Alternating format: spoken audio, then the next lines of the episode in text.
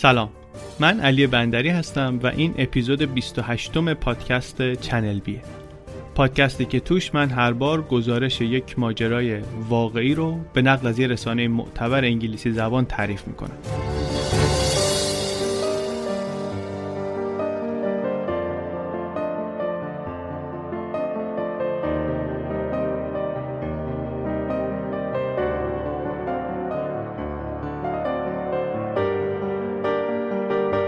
قبل از شروع این اپیزود یک کار مهم عذرخواهی به خاطر اشتباهایی که در اپیزود قبلی بود در اپیزود مرکل که خیلی هم از قرار معلوم دوستش داشتین.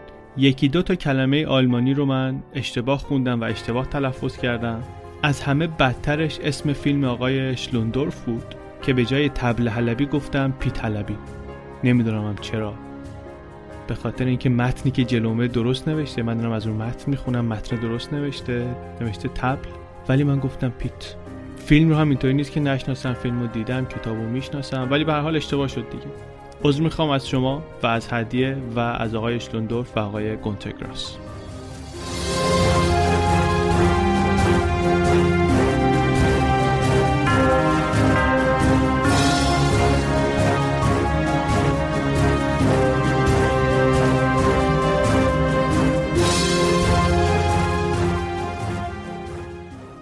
یه مقدمه ای هم لازمه قبل از اینکه وارد ماجرای امروز بشیم. این قصه قصه یک زوج پولداره که وقتی می‌خوان از هم جدا بشن خانم شک می‌کنه که اموالشون و مخصوصا دارایی های شوهرش از اون چیزی که شوهر ادعا می‌کنه بیشتره. و با وکلاش میفتن دنبال این که ببینن که این آقا واقعا چقدر پول داره و کجا قایمشون کرده. یه مقدار در واقع قصه این آفشور کامپانیاست این یه لایه ای از فساد مالیه میشه گفت. یا حداقل پیچیدگی مالیه که در این سالهای اخیر ما داریم بیشتر در موردش یاد می‌گیریم. این یه چیزیه که در آمریکا خیلی رایجه جاهای دیگه هم البته هست بیشتر برای فرار مالیاتی برای قایم کردن پول. چند تا اپیزود بعد ما یه دونه اپیزود دیگه هم خواهیم داشت. یه سیستم فساد مالی در روسیه رو توضیح میدیم. اونم جالبه. اونم از خلال قصه مهم دیگریه.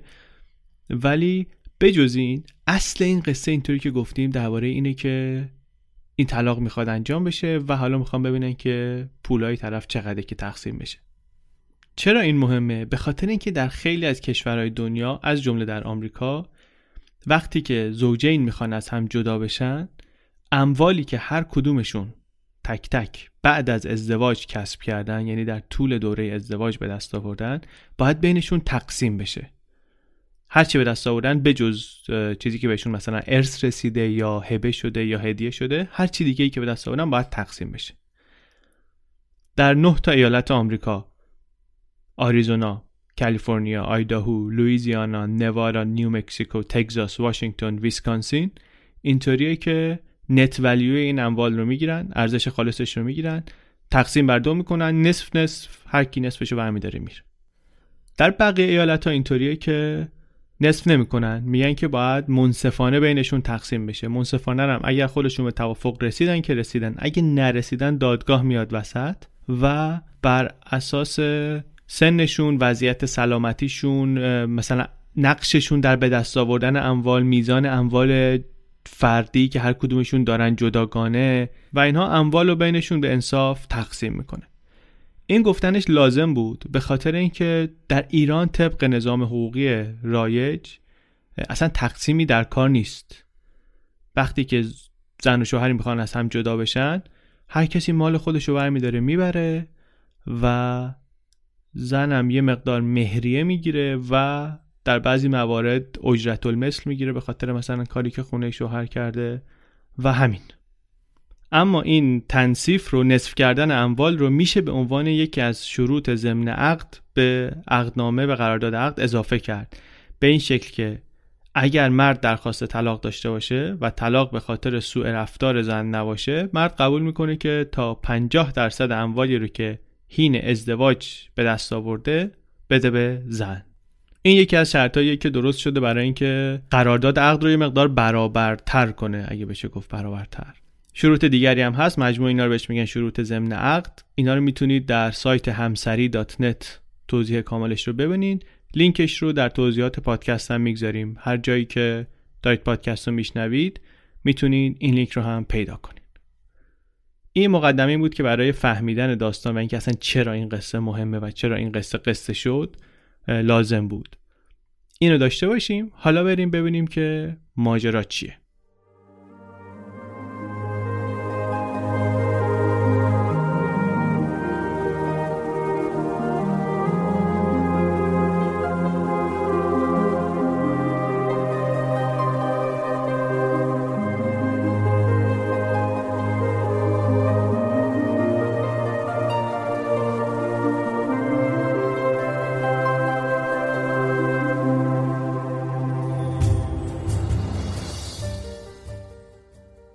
قصه قصه یک زوج پولداریه که تصمیم گرفتن از هم جدا بشن. توی این پولدارا قصه اینطوریه خیلی وقتا که مخصوصا وقتی که آقاه بیشتر پولا زیر دستش باشه و زیر نظرش باشه خانم خیلی وقتا نمی‌دونه که چقدر اینها پول دارن. و وقتی که زمان طلاق میشه لازمه که بدونه به خاطر اینکه اون پولی که پول مشترکشون حساب میشه اون سرمایه ای که اینا در طول زندگی مشترک هر کدومشون به دست آوردن مال جفتشونه. در بیشتر کشورهای دنیا حداقل اینطوریه. ازدواج شراکته. شما وقتی که وارد ازدواج میشی هر پولی برای از ازدواج به دست میاری بیشتر پولی که برای ازدواج به دست میاری شریکین با هم دیگه. وقتی جدا میشین همش باید نصف بشه. این خانم هم بعد از اینکه فهمید همسرش می‌خواد ازش جدا بشه رفت باهاما برای اینکه بتونه سر در بیاره که مال اموال واقعا چقدره؟ شوهرش یک کارآفرینی بود اصالتا هلندی. رابرت گفتیم رابرت اورسرلوند ما بگیم همینجوری رابرت که راحت تره این در یه دادگاه کانادایی سوگند خورده بود که آقا دارایی خالص خانواده ما سرجم بیشتر از چند میلیون دلار نیست. خانم پرسکلاو سارا ولی به این حرف شک داشت.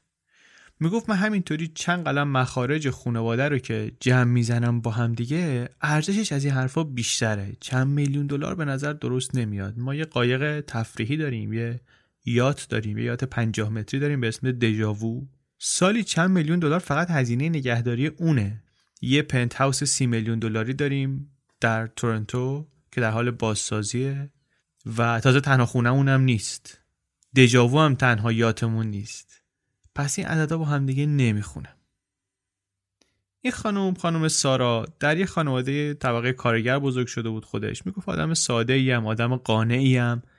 و این برام می‌گفت یه حس جدیده. کمی این مشکلات که با یه سوء زنی شروع شده بود براش یه حس جدیدی بود.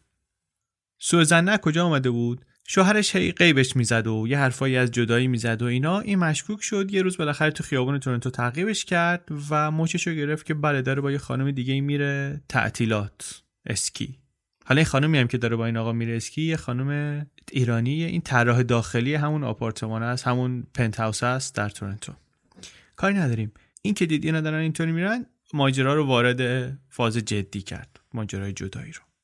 خانم پرسکلاو 25 سالش بود که با این آقای اوسترلوند آشنا شد. کارشون موقع این بود این خانم که از کشتی های کروز عکاسی می‌کرد. این کشتی های تفریحی بزرگ که این اونور میرن. الان که داشتن کارهای طلاق رو انجام می‌دادن بعد از چندین سال زندگی فکرش این بود که دیگه چیا هست که من ازش خبر ندارم تو این زندگی. رفت با هما توی خونه ویلایی که اونجا داشتن. دو تا لپتاپ اونجا بود. یه دونش پر بود از عکسای دختر کوچیکترشون اونو گذاشت کنار. لپتاپ دوم و ورداشت. یه قفسه بود توش مدارک شرکت زکتی بود. شرکتی که اینا توش شریک بودن این زن و شوهر. یه شرکت اینترنتی بود با هم راه انداخته بودن. اونا رو برداشت. یه سری مدارک بود. مالی شرکت های دیگه با اسمای عجیب و غریب همه توی ایالت ها و کشورهای مختلف. اونها رو ورداشت و در نهایت یه صورت مالی پیدا کرد از شرکت حسابرسیشون که تا حالا نیده بودش. اون صورت مالی نشون می‌داد که حسابدارها فکر می‌کنن که ارزش اموال آقای رابرت حداقل 300 میلیون دلاره یعنی خیلی بیشتر از اون چیزی که خود آقای مهندس ادعا کرده. و همه اینا به نظرش مدارک جالبی بود. همه اینا رو داشت جمع می‌کرد میذاشت تو چمدون. همون موقعی که ایشون داره این مدارک رو جمع می‌کنه خانوم پولهای خانواده داره در یک شبکه عجیب و غریبی از شل کامپانی ها دست به دست میشه و میچرخه. شل کامپانی ما معادل فارسی سرراستی براش پیدا نکردیم حداقل که مصطلح باشه. توضیح خلاصه ای که میشه داد اینه که شرکت سوریه شرکتی که البته به خودی خود غیر قانونی نیست ولی کارکرد اصلیش حداقل امروز در بازارهای سیاهه در بازارهای مالی زیرزمینیه. اینه که شما یک دارایی داری در یه شرکتی و یه گرفتاریایی هست اینجا. هر جور گرفتاری که ممکنه شما فکرشو بکنی و نمی‌خوای این دارایی به این شرکت وصل باشه اینا رو میاره منتقل می‌کنی به یه شرکت های سوری این وسط. دارایی منتقل میشه پول مثلا منتقل میشه گرفتاریا منتقل نمیشه. خیلی برای پولشویی استفاده میشه خیلی برای فرارهای مالیاتی استفاده میشه. شل کامپانیا توی کشورهای خاصی ثبت میشن که حالا جلوتر بهش می‌رسیم. و سر صدا در موردش خیلی زیاده. پارسال یادمونه پاناما پیپرز چقدر اومد در صدر اخبار. قصه قصه همین شل کامپانی هست. اینجا هم باز من دعوت می‌کنم. اگر کسی این پادکست رو گوش کرد خواست کمکی بکنه می‌تونه لطف کنه بره صفحه ویکیپدیای شل کامپانی رو فارسیش رو درست کنه. من چیزی پیدا نکردم به نظر نمی‌رسه وجود داشته باشه و به نظرم که لازمه چون که حداقل کلمه ای که توی اخبار زیاد میشنویم. و یک درک حداقلی عمومی ازش خوبه که داشته باشیم. کار نداریم. حرف این بود که وقتی که این خانم پرسکلاف شروع کرد وسایل رو جمع کردن بره خونه همزمان با تلاش های ایشون در اون ویلا در باهاما پولهای خانوادهشون داشت در یک شبکه عجیب و غریبی از شل کامپانی ها و حساب های بانکی و تراست های خارج از کشور دست به دست می‌شد و عملا ناپدید می‌شد. این یه سیستم مالی یه بخشی از یه سیستم مالی بزرگ در سرتاسر سر جهان که به طور خاص و ویژه فقط به آدمای سوپر پولدار سرویس میده. در چند دهه اخیر کاری که داره می‌کنه این شبکه اینه که اموال و دارایی ها رو گفتیم از مالکان اصلیشون جدا می‌کنه. یه سری لایه های پیچیده مالکیتی درست می‌کنه و بیشتر این اموال می‌بره تو کشورهای دیگه قایم می‌کنه در واقع و برای پولچویی به شکل حیرت آوری مفید بوده این سیستم. یه سیستمیه که وکلا و حسابدارا و بانکدارای خصوصی و اینها طراحی کردن عملا درستش کردن به مرور زمان هی پیشرفته ترم شده. تو اروپا هست تو این کشورهای پادشاهی اروپا هست بعضن در دولت شهرهای آسیایی هست توی مجمع الجزایری در سرتاسر سر دنیا هست در مستعمره های سابق بریتانیا هست. و هدف اصلیش هم فقط و فقط یک چیزه. کاری کنه که آدمی که خیلی پول داره به نظر بیاد پولی نداره. قایم کنه ثروتشو. خانم پرسکلاف خیلی زود فهمید که گرفتن رد این پولا در کشورهای خارجی اصلا کار راحتی نیست. پولا رفتن یه جای امنی اون طرف مرزها نشستن خیلی خوب ازشون حفاظت میشه. قوانین قشنگ دور زده شده نه مالیاتی ازشون کم میشه نه لسه طلبکارا میفتن نه هیچی. پیگیری این جور پولا برای دولت آمریکا هم کار ساده ای نیست. یه بخش ویژه ای از اداره خدمات داخلی که کارش اینه که مثلا فراریان مالیاتی رو بره ردشون رو بگیره هلدینگ های چند ملیتی رو بره دنبالشون 2010 هم تشکیل شده. کلا سالی 200 تا پرونده رو می‌تونه بررسی کنه با توجه به نیرو و بودجه که داره. دیگه معلومه که مثلا به آدم در اون لیگ خورده پایی مثل این آقا نمی‌رسه. تصمیم گرفت که با دو تا وکیل کارکشته و خلاقی که خودش داره بره جلو و خودش هم بشه شاهدشون کمکشون کنه. دو سال طول کشید. میلیون ها دلار هزینه صرف شد تا اینها بتونن این شبکه مالی رو بهش نفوذ کنن و بفهمن توش دقیقا چی به چیه. حاصل تلاش اینا شد هزاران صفحه پرونده در دادگاه های کانادا و آمریکا که پرده برداری می‌کنه از عملکرد داخلی یک سیستمی با مهندسی فوقالعاده برای اینکه پول قایم بشه. معلوم نشه پول کجاست. این چیزیه که ما در این اپیزود میشنویم. داستان این زوج رو تعریف می‌کنیم ولی این اصلا منحصر به اینها نیست. این جور پرونده های طلاق بین آدم های سوپر پولدار زیاده. بیشتر وقتا هم قصه اینطوریه که شوهر پولو داره قایم می‌کنه. معمولا خانمه کسی که شاکی میشه سرش کلاه رفته اول کار و میاد پیش وکیل. و یه دنیای عجیب غریبی داره که برای من تازه بود نمیشناختمش. حالا می‌خوایم بریم ببینیم چی به چی.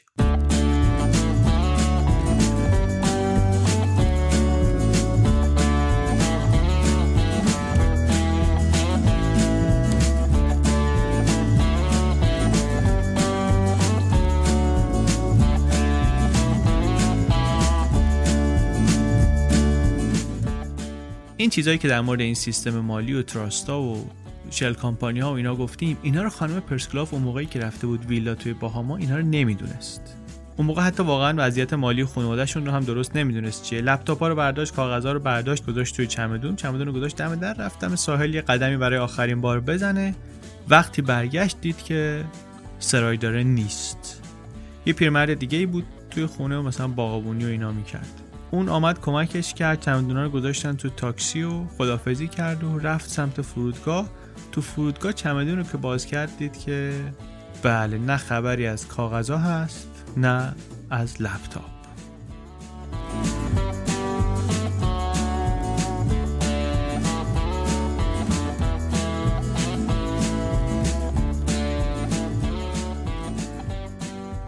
خب حالا بریم ببینیم که آقا کیه.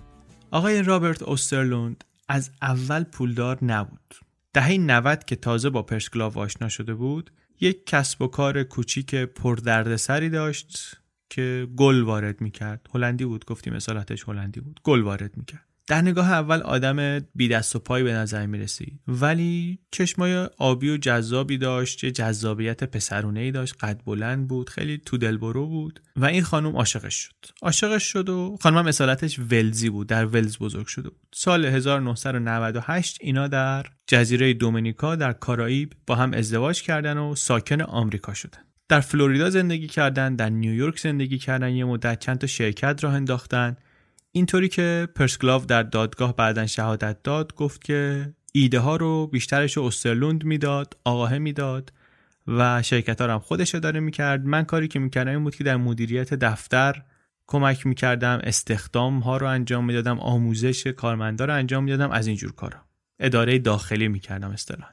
اولین کار موفقشون یک شرکتی بود به اسم کردیت کی اکسپرس که وعده کارت اعتباری می‌داد به آدمایی که کردیت خوبی ندارن. شما اگه آدمی باشی که مثلا بدهکاری بالا آورده باشی وامتو نداده باشی سابقه مالی خوبی نداشته باشی بهت کردیت کارت نمیدن. قاعدتا دیگه.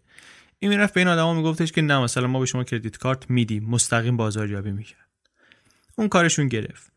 بعدا یه کار دیگه ای داشتن یه باشگاه آنلاین مانندی داشتن که پستر فیلم و کتاب و دیویدی و این چیزا میفروختن. بعدا مکملای غذایی میفروختن. این چیزا با تخفیف. اما بزرگترین موفقیتشون و سرمایه گذاری عمدهشون روی یک شرکتی بود به اسم زکتی که تبلیغات بنری میفروخت و ویدیو گیم و یه سری نرم افزار دیگه. مثلا از این تولبارایی که میگه که آقا کامپیوترت ویروس داره ما ویروساشو برات می‌کشیم کامپیوترتو تمیز می‌کنیم هارد دیسکتو جا خالی می‌کنیم از این از اینجور چیزا.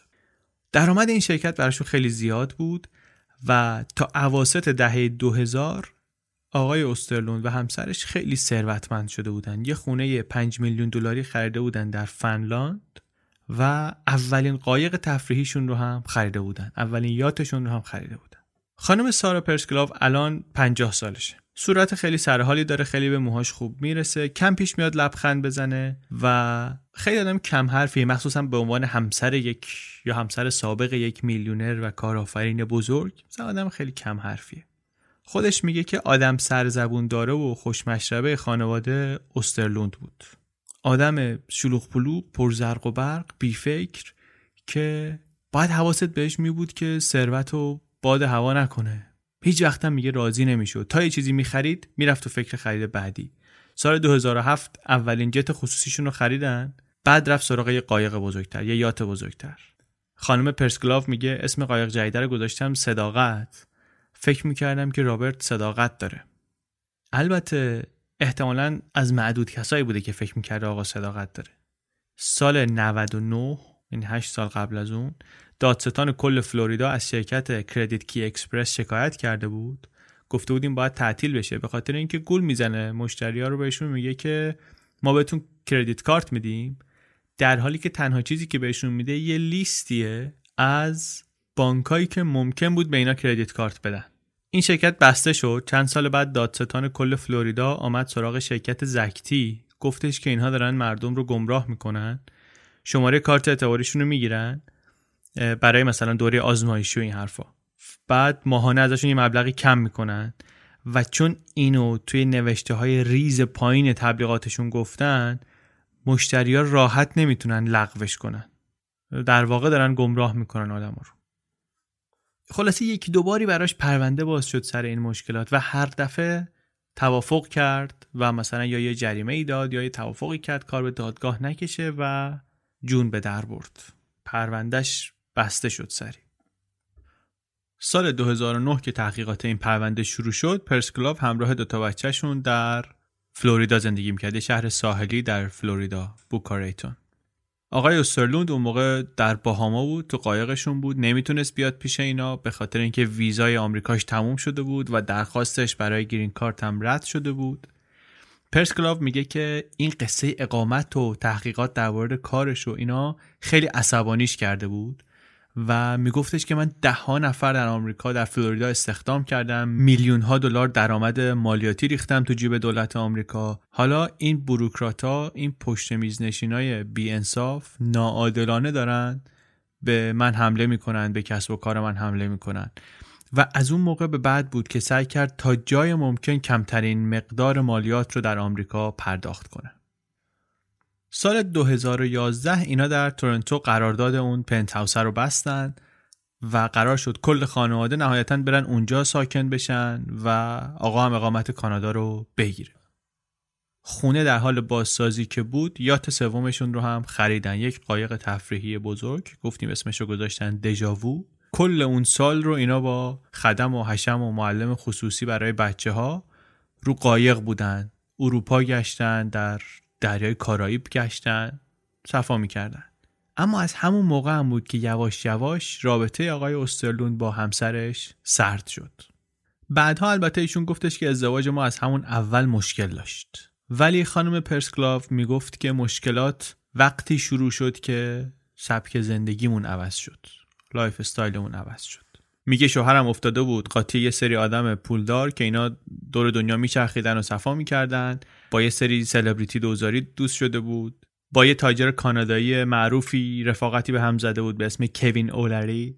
توی برنامه تلویزیونی این آقا رو شاید دیده باشین به اسم شارک تانک یه برنامه یه مشابهش هم هست مشابه همون دراگونز دنه که آدما میرن مثلا ایدهشون رو مطرح می‌کنن میگن که ما سرمایه گذار می‌خوایم برای این ایدمون و چهار پنج نفر سوپر پولدار نشستن میگن که مثلا ما سرمایه گذاری می‌کنیم یا نمی‌کنیم. خلاص این آدم آدم معروفی از اونجا آمده. با این رفیق شده بود تو مهمونی های عیونی می‌رفت که مثلا پیتر نایگارد می‌گرفت قول فنلاندی کانادایی تولید لباس.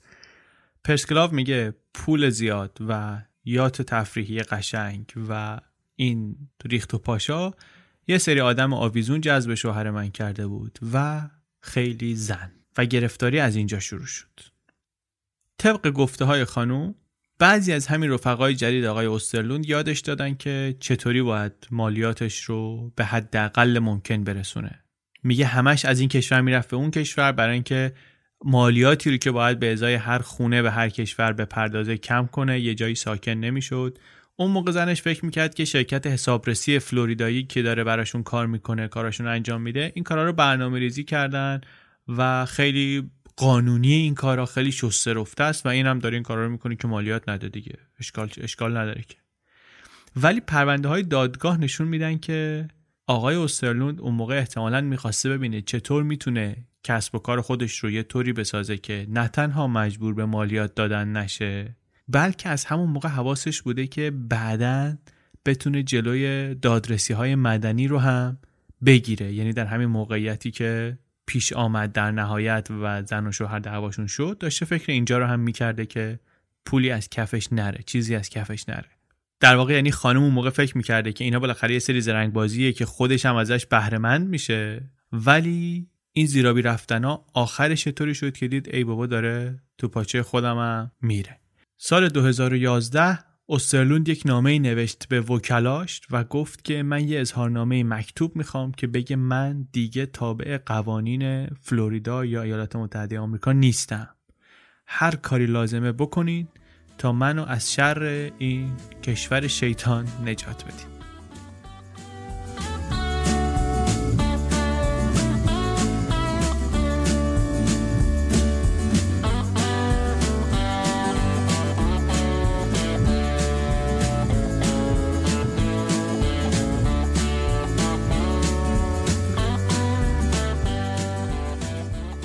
سال 2012 اوسترلوند و پرسکلاو همراه بچه ها اسباب کشی کردن رفتن تورنتو اواخر همون سال بود که برای اولین بار یه حرفایی از طلاق گرفتن زدین آقا.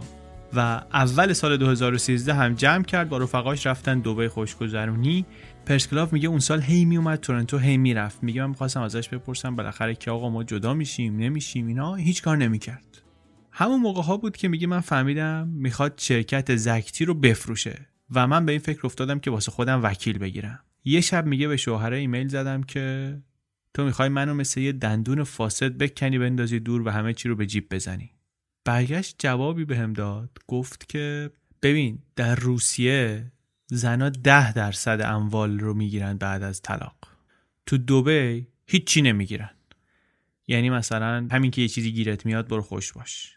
بعد خانم برگشت گفتش که مدارک پیش بینی فروش شرکت و این ارزیابی قیمت و این حرفا رو بر من بفرست.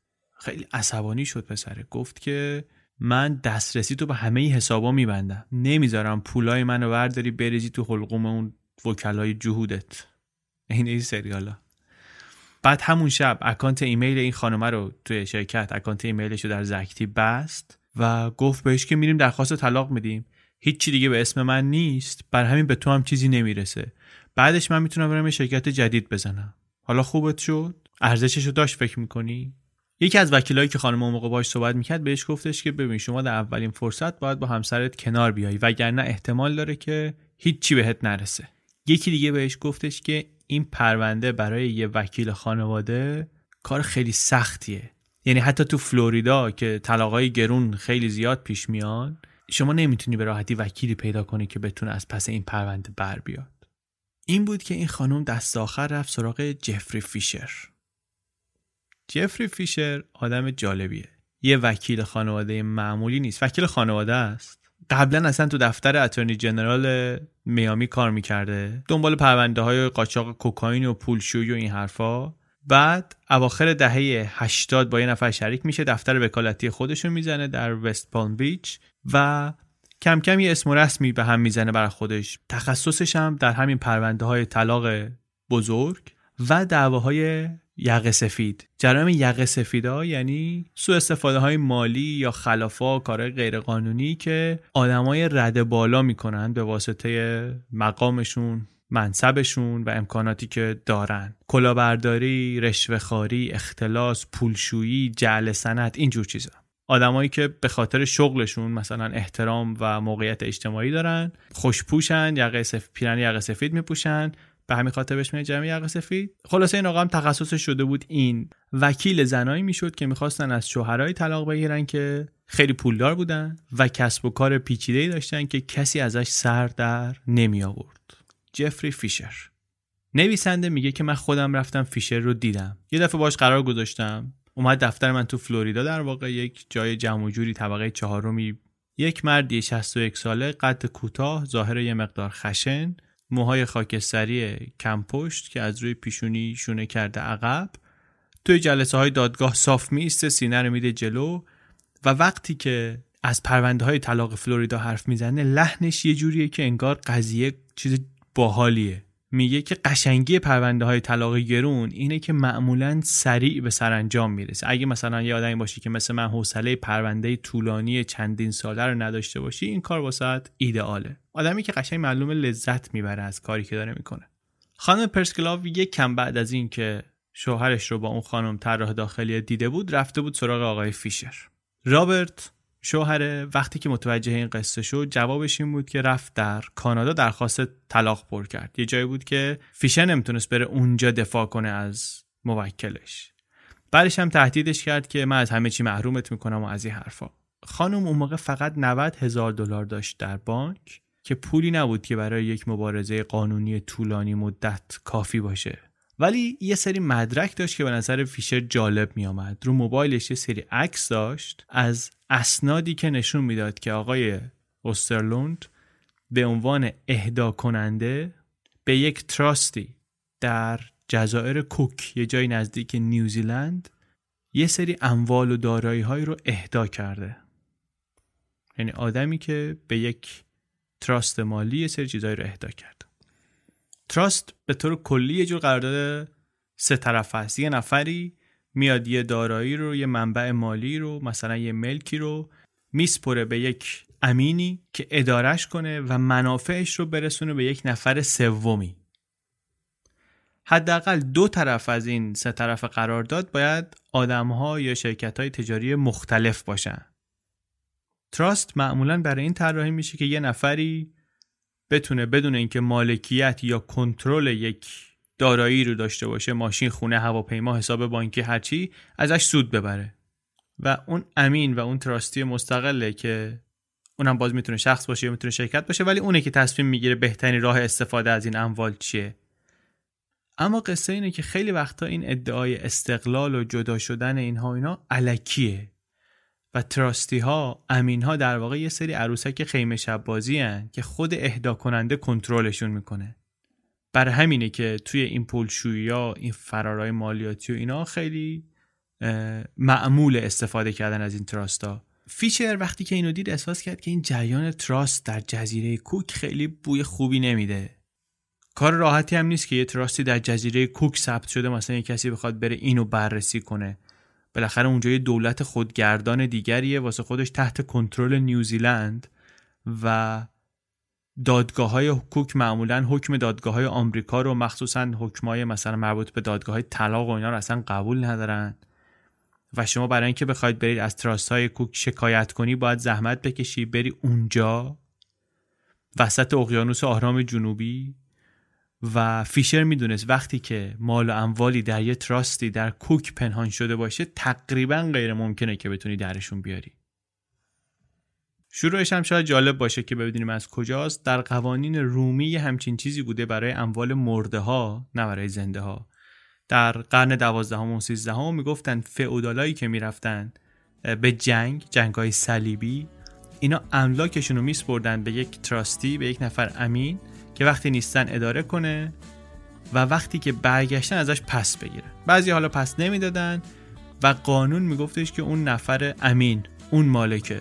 اینا شکایت می‌برن پیش پادشاه و پادشاه میفرستدشون پیش لورد چانسلر که قضاوت کنه و اون این حق مالکیت اهدا کننده رو دوباره به رسمیت می‌شناسه. یه خود سیستم پیچیده منم واقعا خیلی بلدش نیستم. اطلاعاتم خیلی محدوده ولی به نظرم اونقدی که برای فهم این قصه لازمه گفتیم.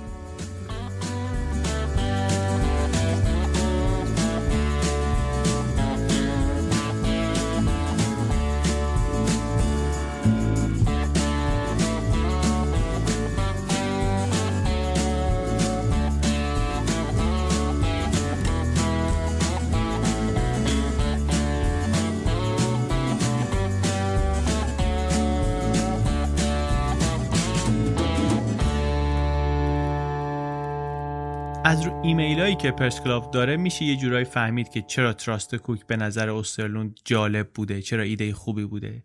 یه دستیار فیشر داشت توی folder سطل آشغال لپتاپ پرسکلاف میگشت. یه ایمیلی پیدا کرد که پرسکلاف کپی کرده بود مربوط بود به سال 2011 همون ایمیلی که اوسترلوند توش از وکلاش خواسته بود که از کشور شیطان ببرنش بیرون.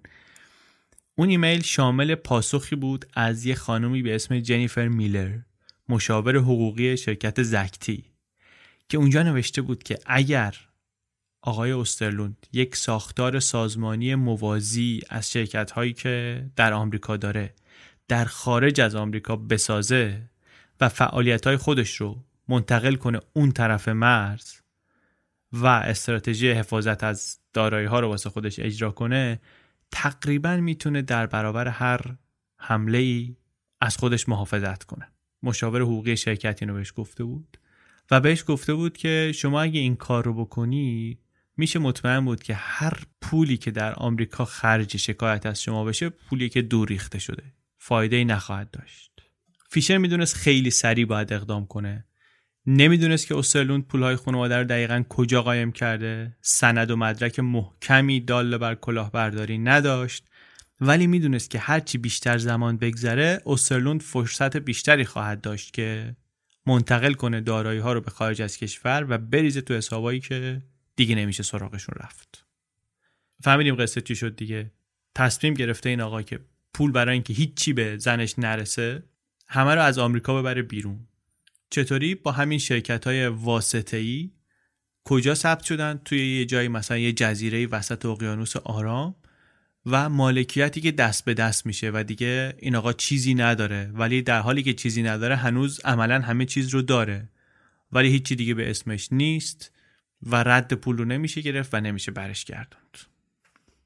اسنادی که پرسکلاو عکسشون رو با گوشی گرفته بود خبر می‌دادن از شرکت هایی در نویس و جزایر کیمن جزایری در دریای کارائیب و از مراکز مالی مهم خارج از آمریکا. دقیقا ولی نمی‌دونست جریان این شرکت ها چیه. تو دادگاه گفت که شوهر من از همون موقع ها شروع کرد به در رفتن از زیر بار قسطای وام خونه خونه ای که اینا توی فلوریدا داشتن توش زندگی می‌کردن. و تهدیدم کرده بود که مادر و خاله معلول زنش رو از خونه ای که در ولز براشون خریده بود بیندازه بیرون. بهش هم گفتش که تا وقتی به توافق نرسیم هیچ پولی بهت نمیدم. براش نوشته بود که مهلت پرداخت قسط 20 هزار دلاریت برای این خونه فلوریدا اول ماهه. جریمه دیرکردش تا جمعه میشه 500 دلار. بعد از سی روز شروع می‌کنه روی رتبه اعتباریت تاثیر منفی گذاشتن. به توصیه می‌کنم که بپردازیش. یعنی داشت تحت فشارش میداشت از نظر مالی. فیشر وقت داشت براش از دست می‌رفت. و باید ممنوع المعاملش می‌کرد که بتونه مثلا یه خورده شواهد بیشتری جمع کنه قبل از اینکه این بتونه همه پولا رو منتقل کنه. تصمیم گرفت همزمان از دو طرف بهش حمله کنه. اواخر ماه مارس 2014 فیشر در پالم بیچ به نمایندگی از پرسکلاف تقاضای طلاق داد. امیدوار بود که بتونه با این کار جریان طلاق رو از کانادا بکشه فلوریدا. کنارش یه شکایت مدنی هم تنظیم کرد. ماجرای trust کوک ایمیل های تهدیدآمیز استرلوند اینا رو همه رو آورد اون تو. و توی مدارک دادگاه نوشت که استرلوند به طور غیرقانونی دارایی ها رو منتقل کرده برای اینکه سر همسر و شریکش در مالکیت شرکت کلاه بذاره. یکی از این شکایت ها در واقع مربوط بود به حق حقوق پرسکلاو به عنوان همسر. اون یکی حق حقوقش به عنوان مالک. در عرض چند روز فیشر تونست یه قاضی رو قانع کنه که حکم بده که آقای استرلود حق فروش ادغام یا وام گرفتن برای هیچ کدوم از اموالش رو نداره. این حکمی بود که استرلون اگر بهش عمل می‌کرد دیگه نمی‌تونست اموالش رو منتقل کنه خارج از کشور. یه کار دیگه ای که تونست بکنه این بود که اظهارنامه مالیاتی سال 2012 شرکت هلدینگ این خانواده رو تونست بره بگیره که طبق این اظهارنامه این شرکت اون سال بیش از 73 میلیون و 500 هزار دلار رشد داشت. عدد غیر قابل باور بود برای پرسکلاو اما عجیب ترین نکته برای فیشر این بود که با اینکه شرکت یه همچین رشد عجیبی کرده درآمدش در سال کلا دوازده هزار دلار گزارش شده. به اندازه یک کسب و کار خیلی خیلی معمولی. یعنی انگار کل درآمد مثلا دوب شده رفته هوا. یعنی معلومه یه چیزی با یه چیزی نمی‌خونه اینجا دیگه. اینجا بود و به این دلیل بود که فیشر پرسکلاو رو فرستاد با هاما ببینه می‌تونه سرنخی از این پولا پیدا کنه یا نه که گفتیم رفت اونجا و لپتاپ و کاغذها و فلان و بعد رفت فرودگاه و باز کردید. نیست برگشت خونه. رفت خونه سراغ سرایدار. اونم گفتش که بله من چمدون رو تو کاغذها ورداشتم. بعد پلیس آمد. پلیس این اسناد همه رو برداشت. ولی بعدا به دلیل که هیچ وقت معلوم نشد کاغذها و مدارک و همه رو مستقیم برگردوند به دست آقای اوسترلوند. فیشر خیلی سعی کرد از طریق قانونی اینها رو بگیره. ولی وکلاش گفتن که ما همچین مدارکی که شما میگه هرچی میگردیم پیدا نمی کنیم بعدم گفتن که پرسکلاف هیچ حقی روی اجناس سرقتی نداره.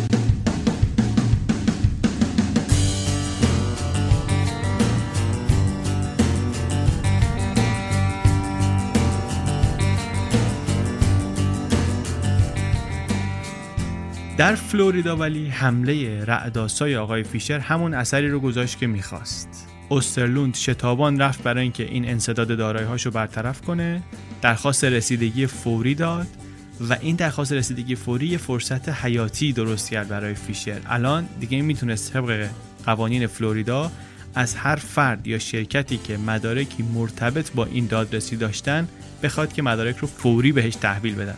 چون درخواست رسیدگی فوری شده دیگه. و بعد شروع کرد فرستادن درخواست به بانکایی که استرلون باشون کار می‌کرد وکلا حسابدارا برنامه ریزای مالیاتی سهامدارا مدیرای ارشد همه. آوریل 2014 دو طرف قضیه آمدن توی دادگاه در فلوریدا. استرلوند وکلای طلاقش رو فرستاده بود برای شرکت وکیل جدا داشت برای امور بانکی وکیل جدا داشت برای حسابداراش وکیل جدا داشت. حتی وکلاش خودشون بعضا وکیل داشتن. یه لشکر حقوقی قشنگ. از اون مهمترین بود که بعضی از این وکلا هزاران صفحه پرونده و مدرک همراه خودشون آورده بودن دادگاه. تو دادگاه یکی توی جعبه ها رو میگشت از اون طرف فیشر هم از شاهدا پرسجو می‌کرد. توی این کاغذها پرینت حساب بود. ایمیل بین حسابدارا و وکلا بود. چند تا نمودار سازمانی بود با مثلا مهر محرمانه. یه نامه بود از یکی از وام دهنده ها به اسم Fifth Third Bank که نشون می‌داد استرلوند ادعا کرده ارزش خالص اموالش دارایی‌هاش 400 میلیون دلاره. حتی بیشتر از اون برآوردی که فیشر و موکلش داشتن. اسناد دیگه ای بود که نشون می‌داد پرسکلاو مالک یک سوم اون شرکتی که گفتیم در طول یک سال 73 میلیون دلار رشد داشت. خیلی اطلاعات جالبی اینجا در آمد در دادگاه کانادا استرلوند یک دعوای جدید مطرح کرد. گفتش که همسر من به من اتهامات واهی زده و دوتا دخترمان رو برداشته رفته فلوریدا. سعی کرد اینطوری حمله کنه. ولی شواهدی که فیشر اون طرف پیدا کرده بود دیگه همینطوری داشتن زیادتر و زیادتر می‌شدن و نه تنها ادعاهای پرسکلاف تایید می‌شد بلکه ریشهشون می‌رسید به حوزه قضایی فلوریدا جایی که موکلش داشت زندگی و کار می‌کرد. وکلای استرلون متوجه شدن که قضیه خطرناک شده تاکتیک رو عوض کردن. گفتن ما بریم یه کاری کنیم که پرونده کلاهبرداری رو کلا متوقف کنیم و پرونده طلاق رو بفرستیم برای قاضی کانادایی. هر چی باشه بالاخره اقامت کانادا رو داره و ما باید بریم اونجا.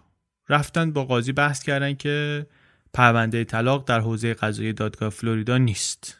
قصه اینه که مثل بقیه یک درصدی های دنیا یک درصد ثروتمند های دنیا. برای پرسکلاف و همسرش هم اقامت واقعا یک مفهوم بیمعنی بود. راحت می‌شد دستکاریش کرد و پیچوندش.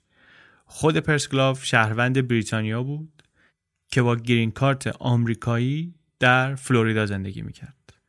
استرلون شهروند فنلاند بود.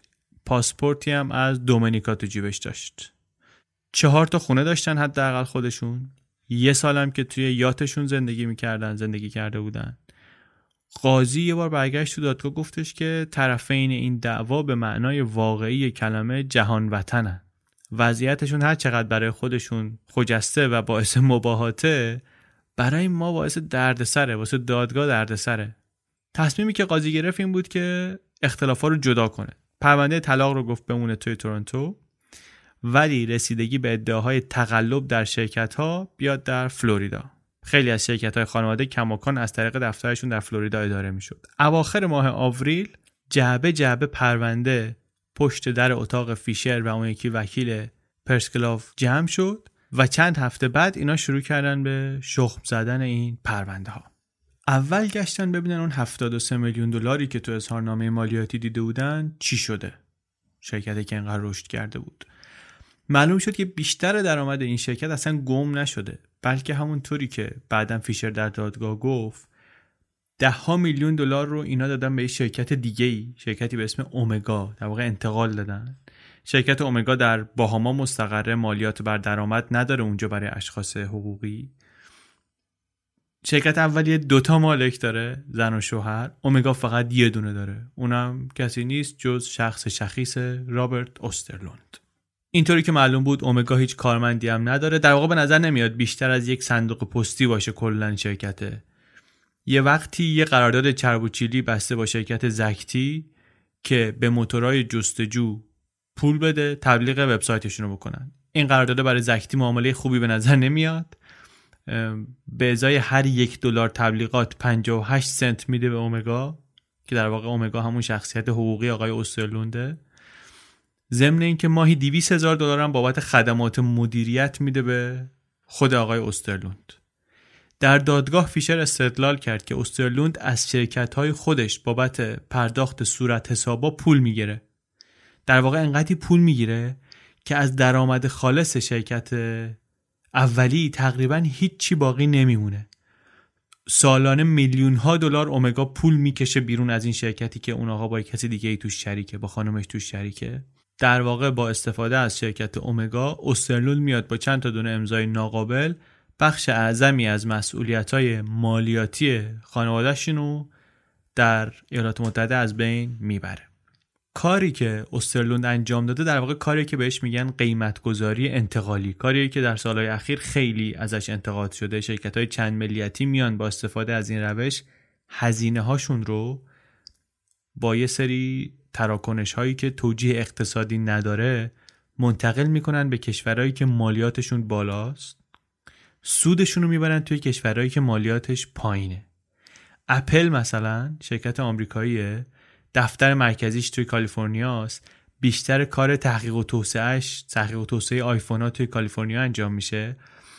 ولی اگر شما مثلا توی آسیا یا اروپا آیفون بخرین اون حق مالکیت فکری گوشیتون متعلق به شرکت های تابعه اپل در ایرلند.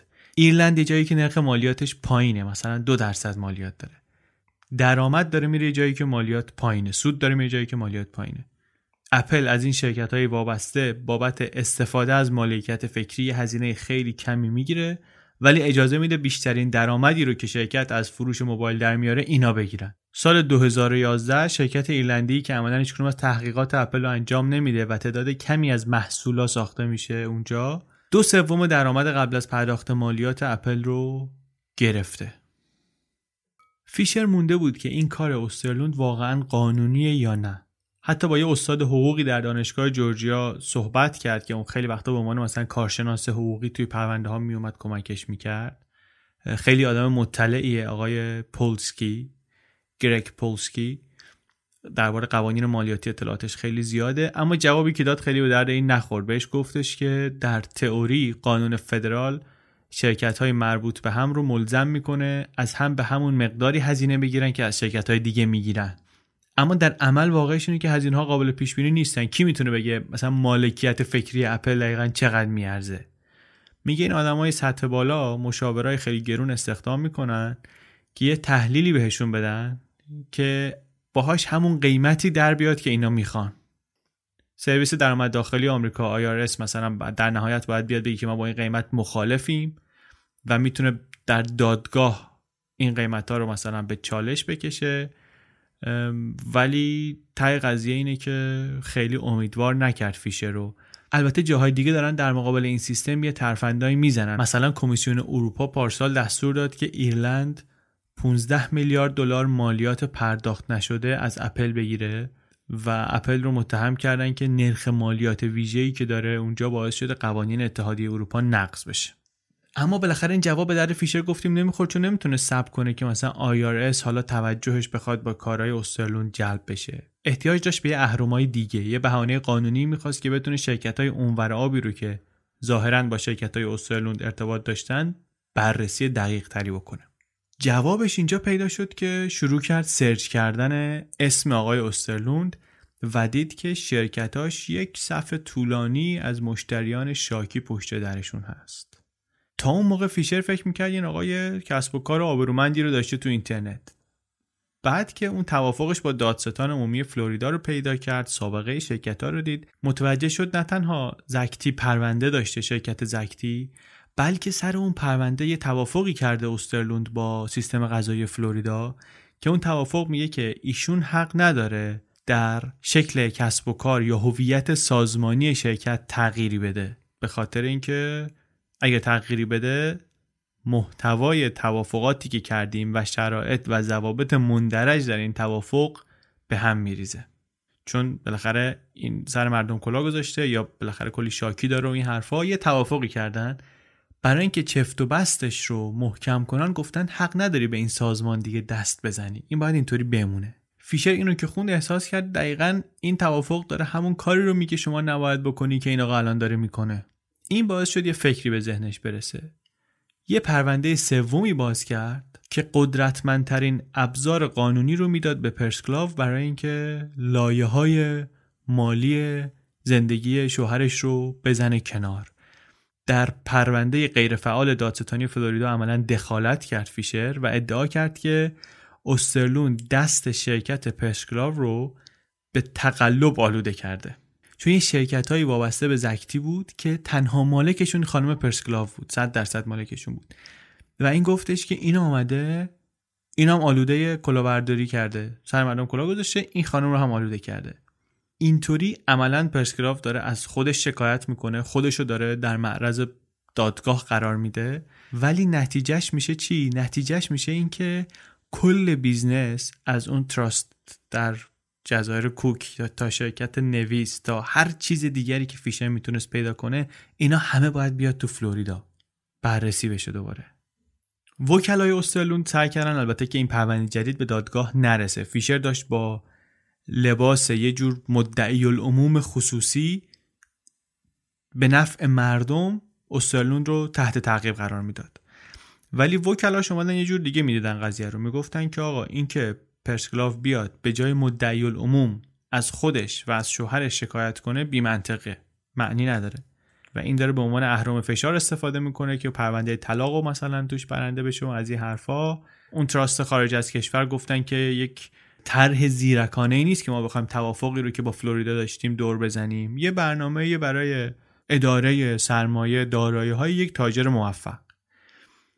یه چیز دیگه هم گفتن گفتن که این خانم پرسکلاف اینجا خیلی قربانی نیست. اینم دستش تو کار این برنامه انتقال دارایی ها به خارج از کشور بوده. در واقع سخته که بفهمیم که درگیر بودن پرسکلاف در خارج کردن این مال و اموال از کشور کی شروع شده و کی تمام شده.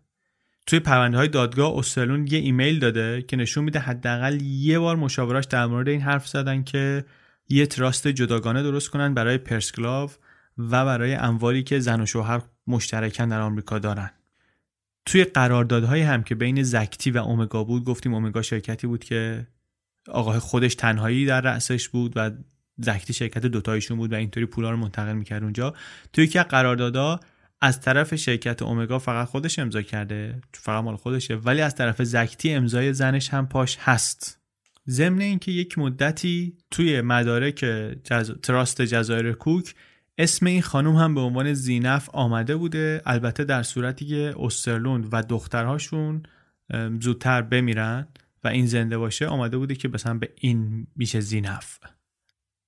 این پرونده مالی یه فایده دیگه هم برای هم فیشر داشت هم پرسکلاف فایدهش این بود که در پرونده طلاق وکیل نمی‌تونه پرونده رو به شرط سود بپذیره. یعنی مثلا بگه که اگر شما جدا شدی اینقدر بهت رسید مثلا من اینقدر می‌گیرم.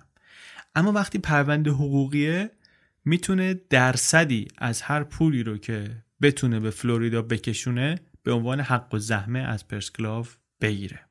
بر همین خودش هم منتفع می‌شد وکیل از اینکه بتونه بیشتر این پول رو برگردونه. جالب اینه که به نظر نمیومد پرسکلاف برای مشتریایی که علیه شرکت خانوادگیشون شکایت کردن خیلی دلی بسوزونه. نویسنده میگه من دوبار حداقل ازش پرسیدم که در مورد این مدل پول درآوردن خودش و شوهرش نظری نداره. بعد گفت من اونجا فهمیدم که تمام تأسفی که داره نسبت به خود شوهر است نه نسبت به تجارتی که خانوادگی داشتن. شونه مینداخت بالا که هر دفعه که شما روی تبلیغی کلیک کنی یه کسی بالاخره یه پولی می‌گیره. ما کسی بودیم که اون پولا رو می‌گرفتیم. نویسنده میگه این نشونه ها باعث می‌شد من فکر کنم شاید اعتراض اصلی این خانم به این ماجرای خارج کردن اموال اینه که شوهر تصمیم گرفته سهم اینو قطع کنه. یه دفعه بعد از اینکه فیشر قصه این توافق با دادستانی فلوریدا رو باز کرد یه ایمیل زد به پرسکلاف شوهره گفت که بابا این وکیل دیگه داره خیلی کارای مذبوحانه می‌کنه. پای تو رو چرا داره وسط می‌کشه؟ ضرر می‌کنی؟ ولی اگه اینطوری دلتون می‌خواد باشه میفرستیمتون تو دهن شیر. پرسکلاو میگه من همیشه می‌دونستم که استرلون داره سعی می‌کنه مالیات رو کم کنه. مالیاتی که می‌پردازیم به حداقل ممکن برسونه. اما منم مثل خیلی از آدمای دیگه که فکر می‌کنن که وقتی که خیلی پول دارن مشاورای خیلی گرون استخدام می‌کنن که ترانزکشن های پیچیده مالی انجام بدن مالیات ندن ما هم داریم همین کارو می‌کنیم. این امتیازیه که مردم پولدار می‌تونن داشته باشن. شرکت های حسابداری بزرگی استخدام می‌کنن که به جاشون همه چی رو با دقت بررسی کنن و اون وقت وقتی کار اینطوری به خنس می‌خوره یکی مثل فیشر باید بیاد این گره هایی که اون شرکت حسابداری زده یکی یکی باز کنه.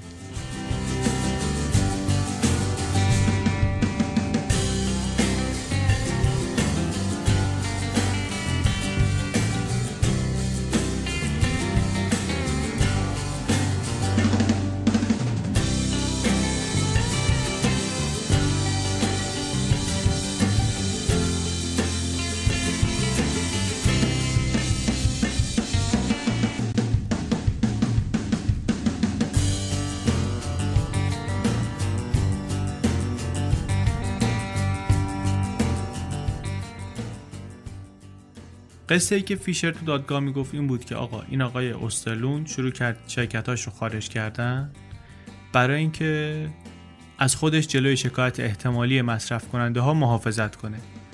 ولی کارشون که داشت کم کم به طلاق می‌کشید سعی کرد برای دور کردن دست خانم پرسکلاو از مال و اموال هم همین نقشه مشابه رو اجرا کنه. این قصه با یک کشف جدیدی در پرونده تقویت شد بعدا.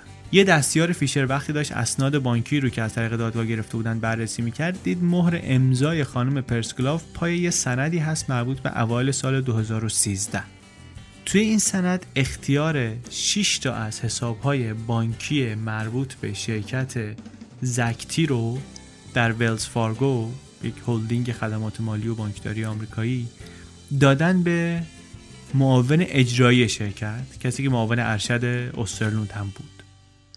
چند ماه بعد این آدم این آقا این معاون اجرایی با استفاده از همین اختیارات جدید آمده پرسکلاو رو اصلا از حسابها حذف کرده و یک کم بعد از اون هولوش همون موقعی که استرلون داشته تراست جزایر کوک رو درست می‌کرده یه نفر مهر امضای پرسکلاو رو پای یه سندی زده. چه سندی؟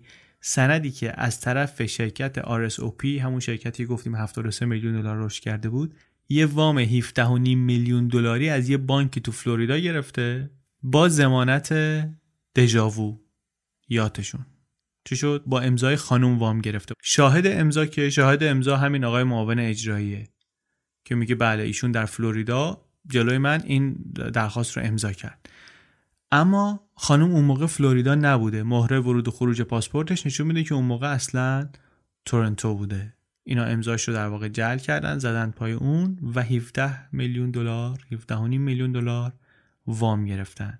ضمن اینکه به اون روشی که گفتیم عملا دسترسیش رو به همه این حسابا اون موقع قطع کرده بودن. همینطوری که این اسنادی رو که گرفته بودن مطالعه می‌کردن کم کم معلوم شد چه خبر بوده. اوایل 2013 بعد از اینکه پرسکلاو از مدیرای زکتی خواسته بود که همه نقل و انتقال های بزرگ نقدی یا تصمیم های مهم تجاری رو بهش خبر بدن؟ استرلوند به این مدیر اجرایی گفت که از این خبرها نیست. چیزی بهش نمیگین. بهش گفتش که از حسابهای بانکی شرکت حذفش کنین. ورودش رو به دفتر اصلا قدغن کرد. این همین ایمیل رو فوروارد کرد برای همه حسابداراشون در شرکت های حسابداری. بالاش نوشت هیوستون we have a problem. هیوستون we have a problem جمله معروفیه.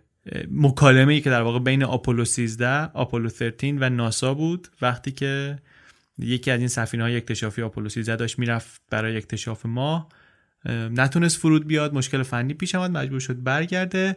جمله جمله تاریخی توی فیلم آپولو 13 هم شاید دیده باشین. اینم بالای نامش نوشت هیوستون we have a problem. هیوستون ما یه مشکلی داریم. بعد از این بود که یه فرم های بانکی جدیدی آمدن تو پرونده. که اجازه دسترسی آقای مدیر اجرایی رو به همه حسابا می‌داد ظاهرا با امضای خود خانم پرسکلاف که حالا ما می‌دونیم که اون امضا امضای درستی نبوده. فیشر این آقای مدیر اجرایی رو چند بار احضار کرد به دادگاه و 300 بار این آقا اصطلاحا میگن فیفت امندمنت گرفت. متوسل شد به متمم پنجم قانون اساسی. که از افراد محافظت می‌کنه در مقابل اینکه بخوان علیه خودشون شهادتی بدن. حرفی بزنن که خودشون رو مجرم کنه. خیلی خیلی زیاد اتفاق میفته که میگه مثلا آدما میگن که من حرفی نمی‌زنم تو جلسه استماع توی تحقیقات اینها به خاطر اینکه مثلا این می‌تونه علیه من استفاده حقوقی بشه ازش. در واقع فیشر نتونست خیلی شهادت به درد بخوری از هیچ کدوم از این وکلا و حسابدارا و مدیرای اجرایی ارشد در بیاره. ولی میگه اسنادی که من به دست آوردم و مطالعه کردم نشون میده که در سال 2013 اینا داشتن همش چارتای سازمانی پیچیده رد و بدل می‌کردن و بحث می‌کردن درباره اینکه در کدوم کشور چه شرکتی تأسیس کنند حتی درباره ارزش گذاریشون حرف می‌زدن و کل هدف این بوده که چیکار کنیم که آقای استرلون رو مسون کنیم در مقابل خطرهای احتمالی. اوایل پاییز 2014 فیشر یک کپی از چارت سازمانی زکتی گرفت و چسبوندش روی میز خودش. به همه آدمای دفترشون هم گفت که یک کپی واسه خودشون بردارن و هر دفعه که یه شرکت دیگری متعلق به استرلون پیدا می‌کردن اضافهش می‌کردن به چارت. شده بود شبیه نقشه گنج پیچ در پیچ توی کارایی یه سری شل کامپانی پیدا کردن. یه شرکت ها اسمای عجیب غریب مثل Paradise Liquidity Integrity Investment Holding از اینجور چیزا. همشون هم هولدینگ نویس تشکیل داده بود و بلا فاصله منتقلشون کرده بود به تراست جزایر کوک. در جزایر کوک یه تراست دیگه بود که اونم همون موقع در 2013 آماده کردن دقیقا همون وقتی که دادستان عمومی فلوریدا داشت سرک می‌کشید دوباره توی کارهای استرلوند و اینجا پای 35 میلیون دلار یا حتی بیشتر پول نقد وسط بود. پولایی بود در حسابهای بانکی در موناکو، لوکسامبورگ، کانادا، باهاما و جاهای دیگه. همه اینا بود ولی رو کاغذ چیزی به اسم آقای استرلوند دیگه خیلی نمی‌شد پیدا کرد. یک کم بعد از اینکه قاضی دارایی های آقا رو مسدود کرد استرلوند خودش رو از زینف های دوتا تراس ها هم کشید بیرون و دیگه هیچ جا نبود. پنت هاوس تورنتو هم متعلق بود به یه شرکتی در دلور. صاحب اون شرکت شرکت نویس بود که اونو سپرده بود به یکی از تراست های کوک. شرکت اومگا منتقل شده بود به یکی از تراست ها دژاوو رفته بود جز اموال یک شرکتی در جزایر کیمن که مالکیت اون شرکت منتقل شده بود به یکی از تراست ها در مقابل همه اینا تراستا به آقای استرلوند مجموعاً 100 دلار پول دادن. یعنی چی؟ همه دارایی ها رفت مالکیت های پیچیده چند مرحله و این آقا اسمش پاک شد از سند.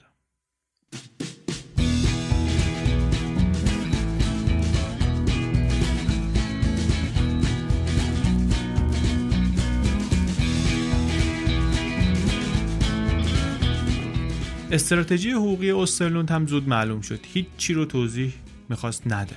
تراست برداشت یک مؤسسه حقوقی کوچکی در میامی به اسم کاپلانزینا رو استخدام کرد. تخصص وکلای این شرکت همین سر زدن با همین پیچیدگی ها بود. مثلا تو بحث های حقوقیشون به یه سری معاهدات بین المللی مبهمی اشاره می‌کردن یا یه سری چیزهای محرمانه قانون کارایی. به چیزهایی می‌گفتن که فیشر و دستیاراش میگن که ما نمی‌فهمیم چی میگن. و انقدر اعتراض های قضایی و رویه این نوشتن که وکلای خانم فیشر و همکارش زیر کوهی از کاغذ دفن شدن. اون موقعی بود که پرسکلاو دیگه شروع کرده بود به گرفتن نفقه و خرجی بچه ها ولی بیشترش رو می‌داد بابت قسط وام و مالیات و اینها. و فیشر دیگه فقط در صورتی می‌تونست به پول برسه بابت این کارش که پرسکلاو در این ماجرا برنده می‌شد. یه چیز هم اینجا بگیم.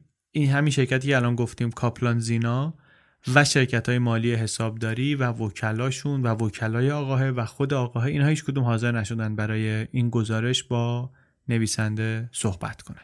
این اعتراضایی که گفتیم علتش این بود که اینا فقط کشش بدن دیگه. کش بدن قضیه طولانی بشه پرسکلاف خسته بشه پولاش تموم بشه و حتی به نظر می‌رسید مثلا هدفشون حتی برنده شدن هم نیست. فقط می‌خواستن جلوی پیشرفت پرونده رو بگیرن.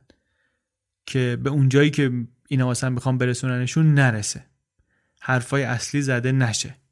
که توی اینجور کارا چیز عجیب غریبی هم خیلی نیست.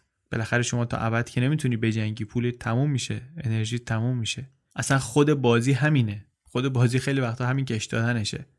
تا رسیدیم به اواخر سال 2014 استرلون دیگه یه چیزی رو داشت کم می آورد که همیشه فکر می‌کرد خیلی زیاد داره ازش. زمان. وکلاش مدت ها بود که هر وقت فیشر درخواست می‌کرد استرلون بیاد شهادت بده شهادت حضوری بده یه بهانه می آوردن و رد می‌کردن. مشکل غذایی مشکل جغرافیایی هرچی اما چند تا از قاضی های فلوریدایی اینجا دیگه کاسه صبرشون لبریز شد و این خطر پیش آمد که اینا بهش اتهام اهانت به دادگاه بزنن و حکم جلب براش صادر کنن. این باعث شد که این قبول کنه بیاد یه دفتر حقوقی در تورنتو برای ادای شهادت. یه ویدئویی از قرار اون روزشون ضبط شده. من البته خودم ویدیو رو ندیدم ولی نویسنده تعریفش می‌کنه. میگه که دیر رسیده خورده آقا. و وقتی که اومد تا فیشر رو دید گفتش که از اون چیزی که من فکر می‌کردم کوتاهتری.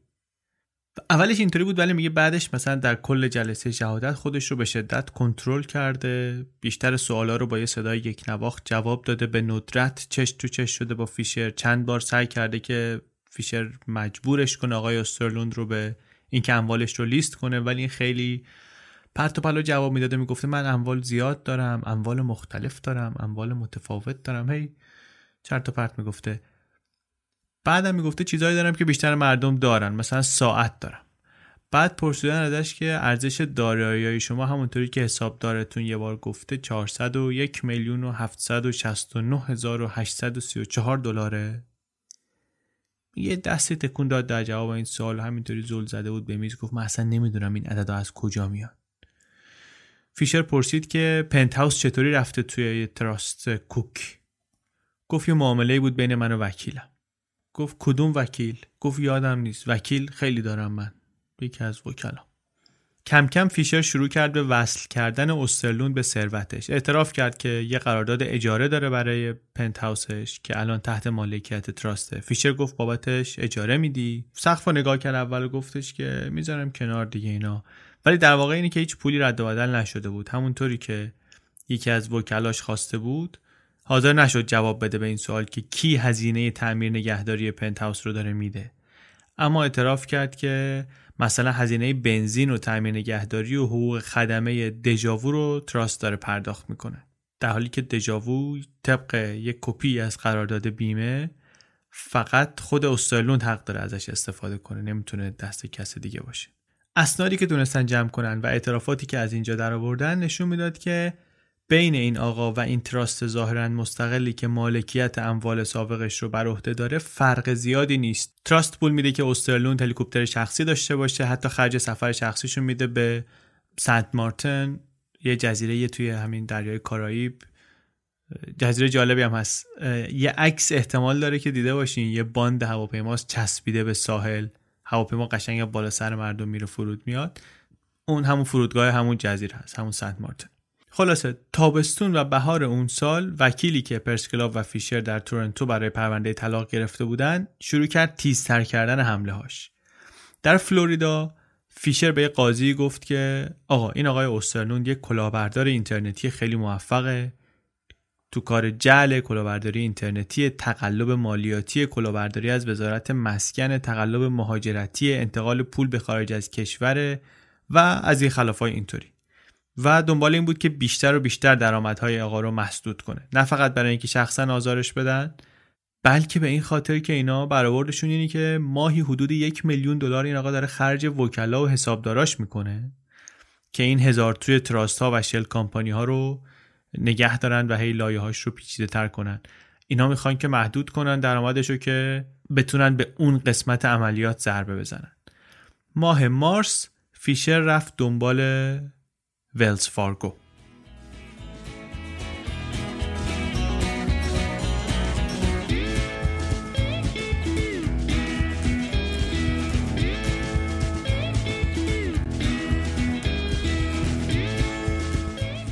ولز فارگو شرکتی بود که هنوز اون قسمتی از business رو که به دنیای واقعی تعلق داشت. business واقعی بود. business های باقی مونده قدیمی زکتی بود. مال اون آنتی ویروس فروشی بود دیویدی فروشی بود toolbar بود از این حرفا. و هنوز داشت اداره می‌شد. هنوز داشت از اونجا پول در می آورد ولز فارگو درآمد اونجا هنوز داشت می‌رفت تو این شرکت شرکت حسابداری. و فیشر با اشاره به احتمال جعل امضای پرسکلاو و حذف کردنش از حسابا آمد تهدید کرد که از ولز فارگو شکایت می‌کنه و ادعا کرد که ولز فارگوی که اجازه داده استرلوند میلیون ها دلار سر همسرش کلاه بذاره. این ادعاهای مختلف که آمد ولز فارگو همه حساباشو مسدود کرد تا وقتی که این مناقشه ها حل بشن. الان دیگه نه استرلوند نه تراستا نمی‌تونستن به پول ها دسترسی داشته باشن. چون حلقه واسطشون عملا آمده بود حسابا رو تحت فشار شکایت های متعدد فیشر مسدود کرده بود. اما گرفتاری بزرگتر سر کلش ماه جوان سال 2015 پیدا شد. استرلوند اینجا با یه مشکل بزرگتری مواجه شد. یه قاضی در فلوریدا حکم داد که پرسکلاو حق داره هزاران صفحه ایمیل و سندی که بین استرلوند و مدیران اجرایی زکتی یا وکلاشون بوده رو ببینه. وکلا همش سعی داشتن پای این اسناد به دادگاه کشیده نشه. می‌گفتن طبق حق وکیل و موکل مکالمه بین وکیل و موکل محرمان است. نباید افشا بشه. فیشر مطمئن بود تو این سندا مدرک جرم قطعی رو پیدا می‌کنه. به قول مقاله اسموکینگان رو پیدا می‌کنه. سموکینگان اصطلاحیه که از اینجا میاد که میگن مثلا برسی بالا سر جنازه که تیر خورده ببینی یه نفر با تفنگی که داره دود می‌کنه بالا سرش وایساده. دیگه یارو رو همونجا گرفتیش دیگه مدرک دستشه. اولین بارم توی یکی از کتابای شرلوک هولمز این اصطلاح به کنایه از مثلا مدرک قطعی جرم آمده استفاده شده. الان اصطلاح خیلی معمولیه. کاری نداریم. اینا مطمئن بودن که این اسموکینگان رو می‌تونن توی مکالمه ها توی این مکاتبه ها پیدا کنن. و هم می‌فهمن پولا کجا مخفی شده هم می‌فهمن چطوری پولا سر به نیست شده و مدارک غیر قابل انکار کلاهبرداری از پرسیلاب رو هم می‌تونن پیدا کنن. و در واقع پرده از همه اسرار پرونده می‌تونن بردارن اگه اونجا رو ببینن. چند روز بعد از این وکلای استرلون درخواست جلسه کردن و یه اشاره ای کردن که اگر فیشر دستش به این مدارک برسه در واقع به خود فیشر رسوندن اینو که اگه شما دستت به اینها برسه موکل ما می‌زنه به چاک. اون چیزی که آقای استرلون داره قایم می‌کنه هر چیزی که هست انقدی ارزش داره که برای اینکه دست زنش به اینا نرسه حاضر از این به بعد بره در تبعید عملا زندگی کنه. گم و گور بشه کامل. فیشر و شریکش رفتن دفتر سکوایر پتون باگز یه شرکت چند ملیتی خوشنام که این نماینده شرکت های فلوریدایی استرلون بود. این اشاره سربسته وکلای استرلون خیلی محتاطشون کرده بود. ممکن بود که پرسکلاو با برنده شدن ببازه. یعنی برنده پرونده بشه ولی از این نظر بازنده بشه که دستش واقعا به هیچی نرسه. اگه شوهر مخفی می‌شد راحت نمی‌شد پولی دیگه در آورد از هیچ جایی. وضع برای وکلای استرلوند هم خیلی آسون نبود. به خصوص برای آمریکایی‌ها یه بخشش این بود که بالاخره این آدم کلی صورت حساب پرداخت نشده داشت پیش اینها. و اگه غیب می‌شد خب اینها هم متضرر می‌شدن. یه بخش دیگه هم بحث اعتبارش بود. دفاع کردن از یه تاجر معقولی در یک دعوای قضایی یه چیزه. دفاع کردن از یه آدم فراری که مثلا کلی بدهی بالا آورد و اینا و در دادگاه محکوم شده یه چیز دیگه است. و اینا نمی‌خواستن شهرتشون اینطوری خراب بشه. اسناد و مدارکی که یه بخششون تو اون جلسه ماه جوان و یه بخششون در تابستون ارائه شدن موقعیت آقای استرلوند رو کاملا آشکار کردن. بیشتر دارایی شرکتاش بودن و اینجوری که معلوم شد ارزش این شرکت ها از اون چیزی که قبلا حسابداراش ادعا کرده بودن کمتر بود. در واقع اونقدری ثروت نداشت که بتونه مثلا نصف دارایی 400 میلیون دلاری رو که اینا برآورد کرده بودن بده به زنش عدد 400 میلیون دلار یادم نه کجا آمده بود؟ عددی بود که خودش ادعا کرده بود برای ضمانت وام جت خصوصی و املاکی که در جورجیا گرفته بود از این حرفا. این وضعیت مالی پیچیده و اسرارآمیزی که درست کرده بود الان شده بود یه تنابی حلقه زده بود دور گردن خودش. وکلاش حالا برای اینکه بتونن ثابت کنن اموالش از اون چیزی که بقیه فکر می‌کنن کمتره مجبور شدن یکی یکی فاش کنن که اینها کجا مخفی شده. اگر دارو دسته فیشر قبول نمی‌کردن و قاضی حکم می‌داد که 200 میلیون دلار باید پرداخت بشه به پرسکلاو آقا واقعا نمی‌تونست این پول رو فراهم کنه و خونه خراب می‌شد. وکلای استرلوند که دیگه چاره ای نداشتن شروع کردن کار فیشر رو براش انجام دادن. اسنادی رو ارائه دادن که نشون می‌داد در انجام حکم قاضی برای انصداد دارایی این آقا تخلفی صورت گرفته. یه تراستی همین اواخر برای پرداخت هزینه های قانونی بیشتر از یک میلیون دلار برای وکلای استرلوند پول ریخته بود. یعنی کارش به اینجا رسیده بود که آقا یا باید پول وکلا رو می‌داد و نشون می‌داد که هر وقت بخواد می‌تونه از تراست پول برداره یا اینکه پولشون رو نده و اون وقتی که نتونه تو دادگاه از خودش دفاع کنه یه صورت حساب بانکی دیگه که اینا تحویل گرفتن نشون می‌داد که در یک روز خاصی از اکتبر سال 2014 آقای اوسترلون 48 میلیون دلار به یکی از حسابهای تراست کوک منتقل کرده. فیشر وکیل سریع متوجه شد که این همون روزیه که خانوم مچ آقا رو گرفته با اون دوست دختر جدیدش تو خیابون و مطمئن بود که این موضوع یک مدرک محکمیه دال بر اینکه هدف از راه انداختن تراست کلا این بوده که پولا از دست زنش دور نگه داشته بشن. کاری که حتی در خیلی از حوزه های قضایی خارج از آمریکا هم جرمه. از یه تراست ماهانه صدها هزار دلار پول می‌گرفتن برای اداره کردن دژاوو. دستیار فیشر شروع کرد به گشتن دنبال دژاوو دوروور جاهایی که پاتوق استرلوند بود. شروع کردن دوربینای مدار بسته اطراف بنادر در جنوب فرانسه رو گشتن نگاه کردن. تا اینکه بالاخره دژاوو رو پیدا کرد. در یک بندری به نام سنتروپه در جنوب فرانسه لنگر انداخته. بلند شد وکیل رفت فرانسه و چند روزی گشت و گذار کرد که مثلا رد گم کنه. و آخرش قایق رو پیدا کرد در نیس. تا اینکه یه روز سر یه نهاری در گراند هتل کاپفرا چشمش به جمال خود آقای اوسترلوند هم روشن شد که با همون خانم معمار داخلی طراح داخلی داره سلانه سلانه میاد سمت بالکن رستوران. دوست دختر این وکیله با گوشی ازشون عکس گرفت و سریع قبل از اینکه اوسترلوند متوجهشون بشه فلنگو بستن.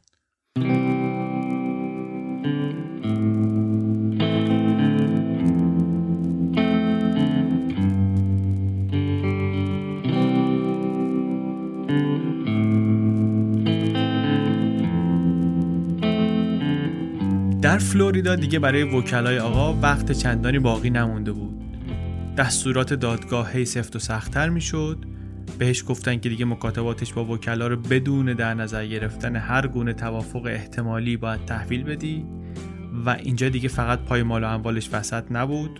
این امکان داشت به وجود می آمد که اصلا یه دری باز بشه به این دنیای سرمایه گذاری بنون مرزی و این شل کامپانی ها جایی که این نخبگان جهانی نخبگان توی کوتان کوت صدها میلیون دلار خرج کردن یه سیستمی درست کنن و ازش دفاع کنن که محافظتشون کنه و منافعشون پشت این شل کامپانی هاست و تراست هاست و اصلا همه چی قایم شده و هویتشون گمنام زیر چتر قانون اصطلاحا. و الان یه خورده خطر چین شده بود که اینا پتشون بیفته کلا رو آب.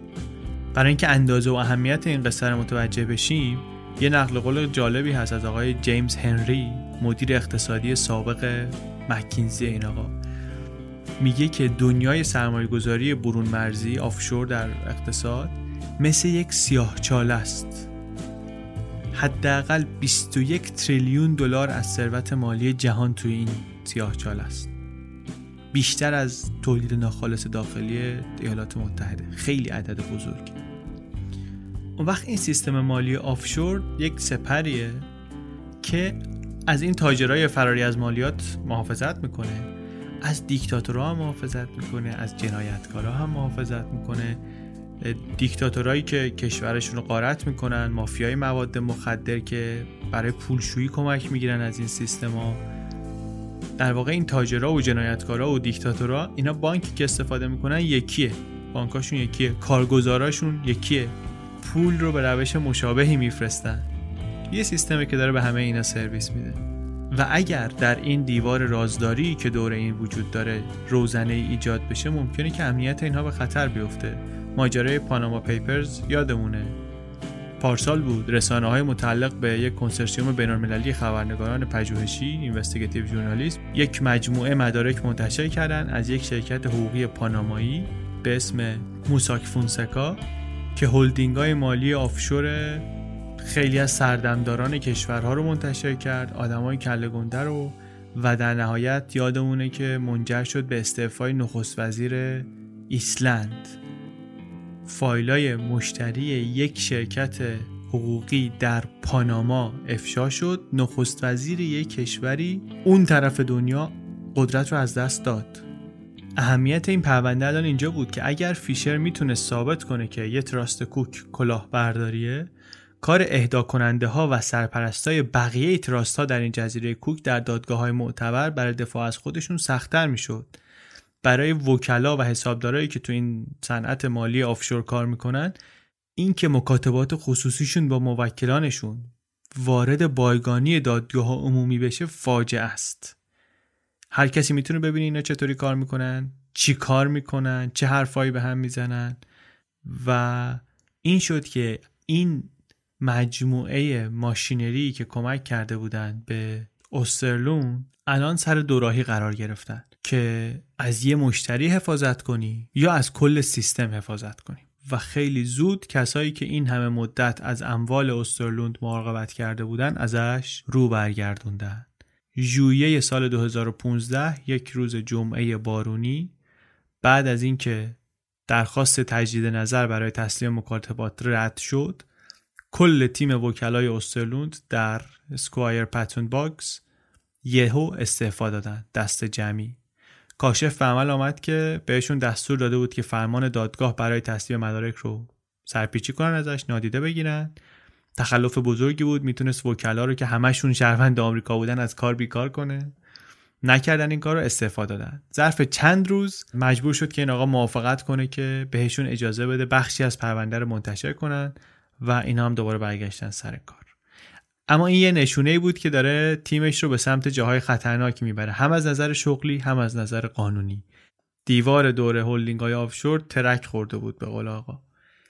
اولین بخش اسناد یک سری ایمیل بود به اندازه 5 تا 6 تا دفترچه یادداشت که اینا پاییز گذشته تحویل داده شدن و بقیه هم قرار شد در ادامه تحویل بشن.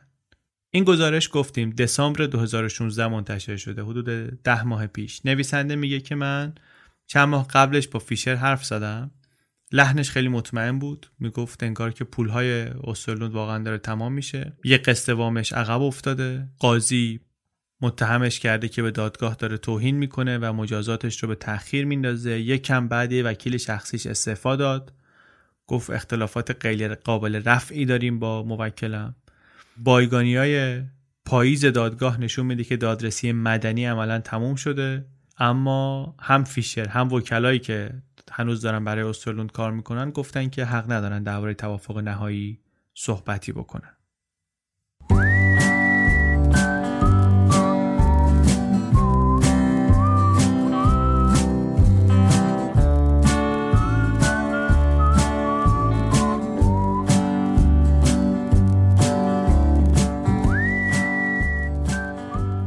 این سیستم مالی آفشور رو همین لژیون متخصصان حسابدارا، وکلا، کارگزارا، بانکدارا اینها دارن سر پا نگه میدارن. اما افرادی که برای برچیدن این سیستم تلاش می‌کنن هم باید حقوق بگیرن. نویسنده میگه که یه بار به فیشر گفتم اگر پرونده ای که علیه استرلوند علم کردی صحت داشته باشه بخشی از پولی که به شما می‌رسه و به خانم پرسکلاو می‌رسه هم کثیفه. فیشر موافق نبود و یه حساب کتاب پیچیده از تو در آورد گفت اینطور اینطور اینطور. این پول تمیزه. و گفت که پولی که رفته رو ما داریم به خونه برمیگردونیم. تمام بدهکاریهایی که این آدم اینجا داره با برگشتن این پول قابل پرداخت. خانمم که همینجا توی فلوریداست و دست قانون بهش می‌رسه هر وقتی که فکر کردن مثلا پولی که دستشه از راه ناسوابی به دست آمده.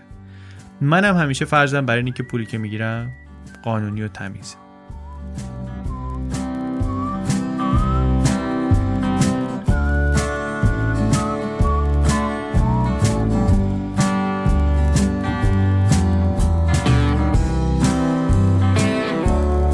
نویسنده گزارشش رو در پاراگراف آخر اینطوری میبنده. میگه که این جدال ثروت با ثروت.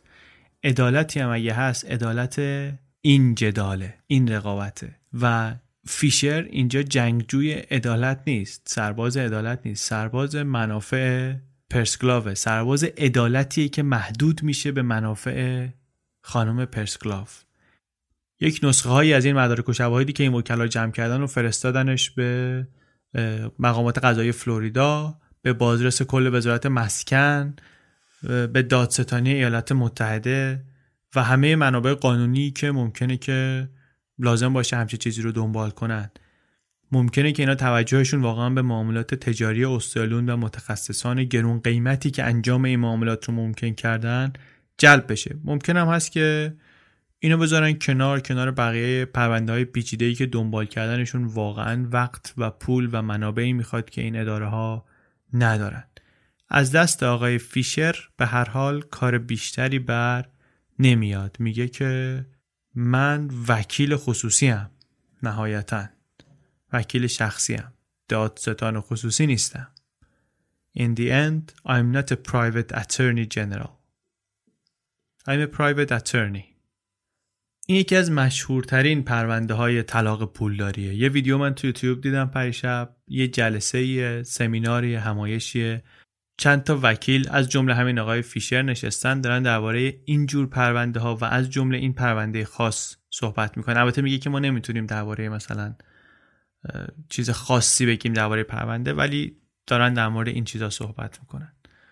15 همین تمایش سالانه آفشور الرت نورت امریکن کانفرنس یه چیزی هم که برام جالب بود این بود که اسم این خانم آقا رو الان اگه گوگل کنید ببینید که مثلا کار به کجا کشیده. بیشترین چیزی که پیدا میشه گزارشهایی که الان نوشته شده. بیشترش همدلانه با خانم پرسکلاو و حالشون هم معمولا اینه که آره ما خوشبخت بودیم. اگه هیچی نداشتیم فقط توی آپارتمان کوچیک زندگی می‌کردیم. وضعمون بعض این بود اصطلاحا. یعنی اینکه بدبختی های ما همش از پولداریمون شروع شد.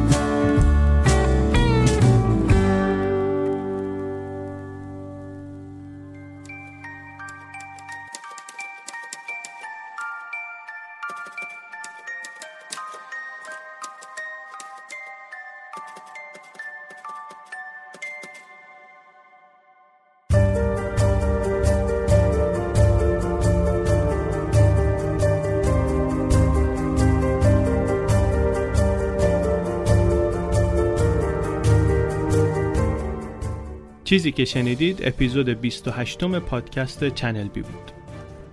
چنل بی رو من علی بندری به کمک امید صدیق‌فر و هدیه کبی تولید می‌کنیم.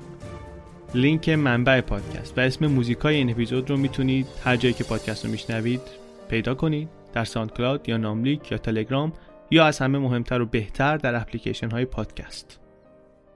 خبر جدید همین که وبسایت پادکست چنل بی راه افتاده channelbpodcast.com وبلاگ دیگه آپدیت نمیشه همه چی منتقل شده به اونجا. اونجا هم می‌تونید اپیزودها رو بشنوید هم می‌تونید دانلود کنید هم می‌تونید مطالب تکمیلی مربوط به هر اپیزود رو بخونید. بخش دیگرش هم کم کم تکمیل میشه میاد جلو. حاصل یک همکاری چند ماه هست با مهران بلحسنی که من از نتیجهش خیلی راضیم و امیدوارم که شما هم دوستش داشته باشید. سایت اول کارشه. اگر که ایراد و اشتباهی داره خبر بدین که حتما درستش کنیم اگر پادکست شنیدن رو دوست دارید و دنبال پادکست فارسی خوب دیگری میگردید من یه پیشنهاد دارم. استرینگ کست استرینگ کست میره دنبال جواب علمی برای کنجکاوی که ممکنه من و شما داشته باشیم. مثلا یه اپیزودش که من خیلی جالب بود دیدی آدم گاهی میگه که من عین این صحنه رو یه جایی قبلا دیدم. جمله و آدما و کل صحنه برام تکراریه.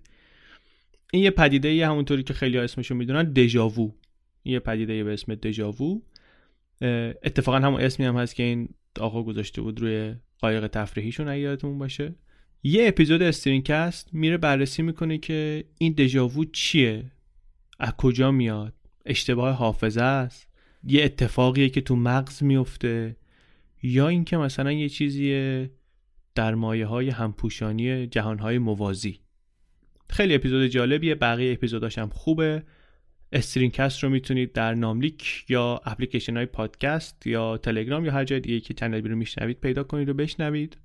آدرس سایتشون هم هست stringcast.ir s t r i n g c a s t.ir ممنون که پادکست رو به دوستانتون معرفی می‌کنید. و مخصوصا جاهایی که ما خودمون نیستیم مثل اینستاگرام یا از اون مهمتر در دنیای واقعی خارج از اینترنت به دوست و فامیل و همکار و آشنا معرفی می‌کنید. پادکست و خیلی کار خوبیه. مرسی. ممنون از زهرا شمس از فروغ کشاورز از مهران بلحسنی. ممنون از امید و هدیه. چنل بی پادکست